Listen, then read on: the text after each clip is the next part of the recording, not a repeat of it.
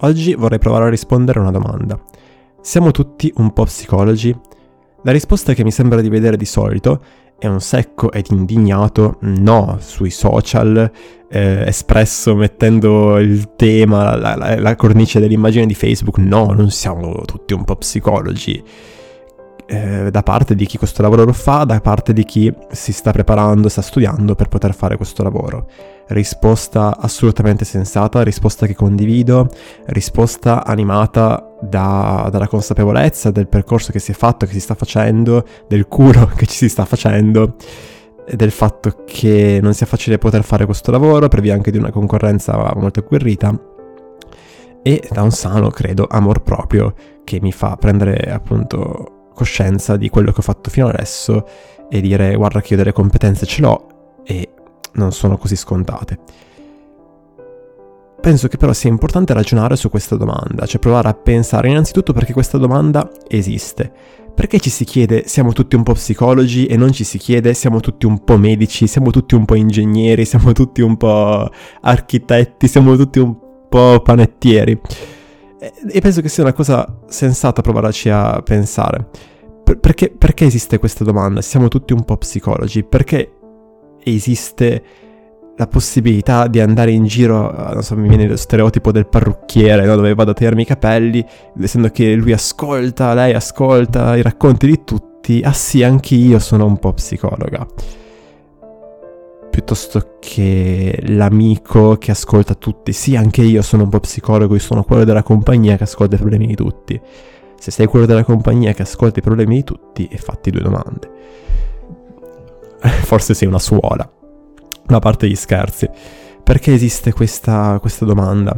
Beh, io penso che sia perché la psicologia, almeno per come viene intesa dal non addetto ai lavori, è un qualche cosa che riguarda più o meno tutti ossia eh, viene vista come la scienza delle relazioni umane, cioè la, la, lo studio delle dinamiche interpersonali che eh, se apprese permettono di relazionarmi meglio con il prossimo, con la persona che è vicino a me, con eh, l'amico, col partner, con il mio capo, col collega, con lo sconosciuto, eh, insomma con chi, con chi mi pare. Le relazioni umane, per forza di cose, riguardano tutti noi, tutti, nessuno escluso, chi più chi meno, anche il più introverso, anche quello che va in montagna da solo per delle settimane, per dei mesi, comunque è immerso in delle relazioni umane. E questo è il motivo per cui quando io ancora studiavo psicologia e mi chiedevano ma cosa facevi a psicologia, le persone rispondevano dicendo ah ma che interessante, perché, perché questa, questa risposta che non avrei ricevuto probabilmente se avessi detto studio eh, la scienza dei minerali, no? Ah, ok, una risposta freddissima avrei ricevuto probabilmente.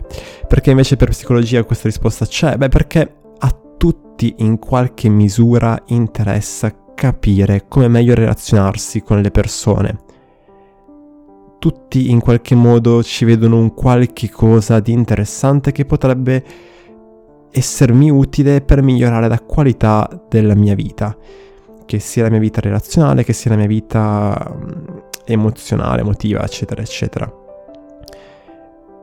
E quindi questo è il motivo per cui questa domanda può anche soltanto essere posta, perché tutti in qualunque, in, in diverse misure ci interessiamo della psicologia, della faccenda, chi in maniera appunto professionale e chi in maniera ingenua. Resta però un fatto, che lo psicologo è un professionista che ha delle competenze che non sono così semplici da acquisire e che non vanno banalizzate. Io penso che sia importante provare ad, ad, elencarne alcune, a fare un esempio di quelle che possono essere le competenze dello psicologo e lo vorrei fare raccontandovi un aneddoto che spiega cosa succede quando un non psicologo fa lo psicologo, cosa piuttosto comune. Mi sono rivolto di recente a un servizio gratuito della regione il cui scopo era quello di permetterti di pianificare la tua attività professionale, ossia tu ti rivolgevi eh, in maniera gratuita a un consulente che ti aiutava ad avere un piano di business, lo chiamavano, no? Ti permette di capire chi sono i tuoi clienti, come, come pubblicizzarti, come, come, muoverti nel mondo del lavoro in modo da lanciarti con un piano e non lanciarti all'avventura. Cosa che mi sembrava assolutamente sensata, cosa che mi sembrava utile, importante, soprattutto gratuita, quindi mi sono detto fantastico, facciamolo.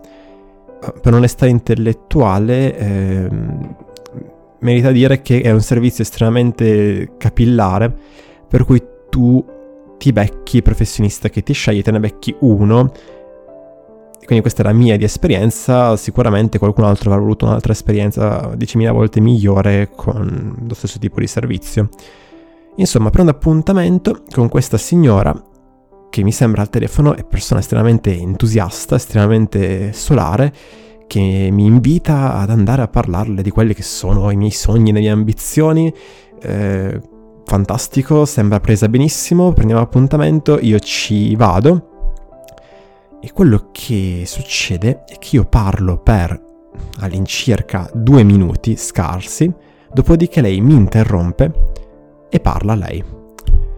Parla lei e comincia a spiegarmi il servizio. E anche nonostante io le dica che il servizio già lo conoscevo, se no non starei lì e continua a spiegarmi il servizio. Dopodiché fa questa cosa estremamente fastidiosa che darmi dei consigli, perché lei questo lavoro lo fa da 20 anni, non è vero, da, da 10 anni, e quindi ne ha viste, lei ne ha viste. E allora può darmi dei consigli, allora comincia a dirmi che lo studio che avevo pensato di utilizzare per la mia attività non andava bene. Non andava bene perché, non mi ricordo neanche perché. Comincia a dirmi che... Um, forse è il caso di ampliare il target di età che avevo pensato, perché secondo lei c'è bisogno della psicologia anche per quanto riguarda eh, i ragazzi che ancora studiano alle scuole. Ho detto, non, non ho dubbi su questo, sono sicuro che questo sia così, nonostante questo però io ho un certo target specifico in mente di quello che mi piacerebbe occuparmi prevalentemente. Ah, ah sì, mi ha suggerito di ehm, non prendere uno studio al mattino perché secondo lei al mattino, e appunto i ragazzini andavano a scuola, nonostante avessi insistito che appunto non me ne fregava di questo, cioè nel senso, mi importava relativamente. E siamo andati avanti così per due ore. Eh, io ovviamente col cavolo che avrei preso un secondo incontro per proseguire questo, questo tipo di, di, di, di, servizio. Però questo, quello che vorrei farvi notare, che cos'è? Che quando, cosa fa un non psicologo quando gioca a fare lo psicologo senza avere le competenze. Fa quello che fa l'amico che ti ascolta. Eh, quando tu gli racconti di come hai litigato con Tizio Caio che ti ha fatto girare le scatole, ti dà dei consigli. Ti dà dei consigli significa che hai in mente una direzione verso la quale tu dovresti andare. E questo non significa che sia una cattiva persona, può essere animata dalle migliori intenzioni, può essere eh, che semplicemente sia un, appunto un amico che di, pensa di conoscerti e proprio perché ha questa conoscenza, questa immagine di te, ha anche una previsione, un'immagine di come tu dovresti evolverti, dovresti crescere questa professionista, questa signora, aveva un'idea basata sulla sua di esperienza di come io avrei dovuto progettare la mia attività. E questo è... no, cioè questo non è quello che fa lo psicologo. Cioè lo psicologo, al di là dell'orientamento teorico, eccetera, eccetera, cioè parte dal presupposto che questa direzionalità, questa questa idea di come tu dovresti crescere, non ce l'ha, non lo sa qual è la direzione migliore per te, se non che è una direzione verso la quale si presuppone, insomma, tu stia meglio rispetto a quello, alla tua situazione attuale, ma questo meglio non, non lo conosco, non so in che cosa consiste, non so quale sia il modo che tu utilizzerai per arrivare lì. E quindi ti fornisce uno spazio libero da tutte queste idee che possono essere le idee dei tuoi genitori, dei tuoi amici, del tuo partner, della società, di, di, chi, di chi ti pare, di come una persona dovrebbe vivere la sua vita e ti permette di pensare a come tu vorresti vivere la tua vita. E questo è importante perché non è che tu decidi come vivere la tua vita, non è una cosa che tu imponi a te stesso eh, partendo da un presupposto, diciamo, logico. Perché questo è quello che sono le varie proposte identitarie che ti vengono fatte continuamente da, dall'internet, per esempio, no? dove tu puoi appunto decidere di, di, di ascoltare il, il guru di turno che ti propone questa ricerca del successo personale eh, compulsivo, puoi ascoltare quell'altro che ti dice che tu devi vivere per gli altri e associarti a una qualche causa umanitaria, puoi, puoi ascoltare so, i tuoi genitori che ti dicono che tu dovresti vivere una vita eh, con un lavoro normale, onesto e crearti una famiglia, qualsiasi altra stupidaggine ti venga in mente.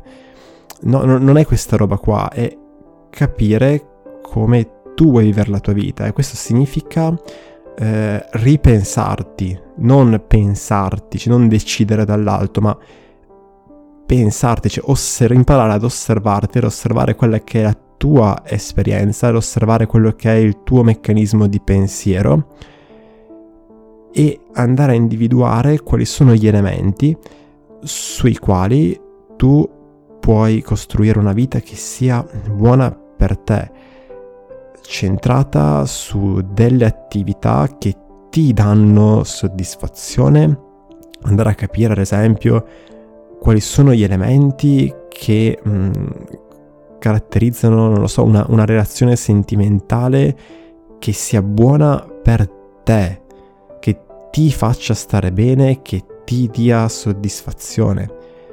Quale può essere un percorso lavorativo che ti permette di ottenere le stesse cose, come gestire il tuo tempo libero in maniera produttiva e buona per te, eccetera, eccetera. Può anche essere solo come superare un periodo particolarmente complicato, mettendo in atto quelle strategie, quelle soluzioni che sono le tue, che sono le tue e che magari da solo non hai la, la, la, la libertà mentale, la pace per poterci pensare in autonomia. E avere una persona che ti permette di essere messa di fronte ai meccanismi del tuo pensiero può facilitare in maniera eh, estrema il processo, cioè può evitare tutta una serie di, di cantonate che potresti altrimenti prenderti se fossi tu da solo. Ora, questo è un servizio, è una delle possibilità, è una delle cose che fa lo psicologo ma ho voluto utilizzare questi esempi per farti vedere come l'amico che ti ascolta, il parrucchiere che ti ascolta, il consulente convinto che ti aiuterà a gestire la tua vita al meglio ma non ha competenze relazionali, non sono un po' psicologi. Quello che lo psicologo fa o chi fa cose psicologiche con criterio, con competenza fa, è ben diverso ed è importante e particolare.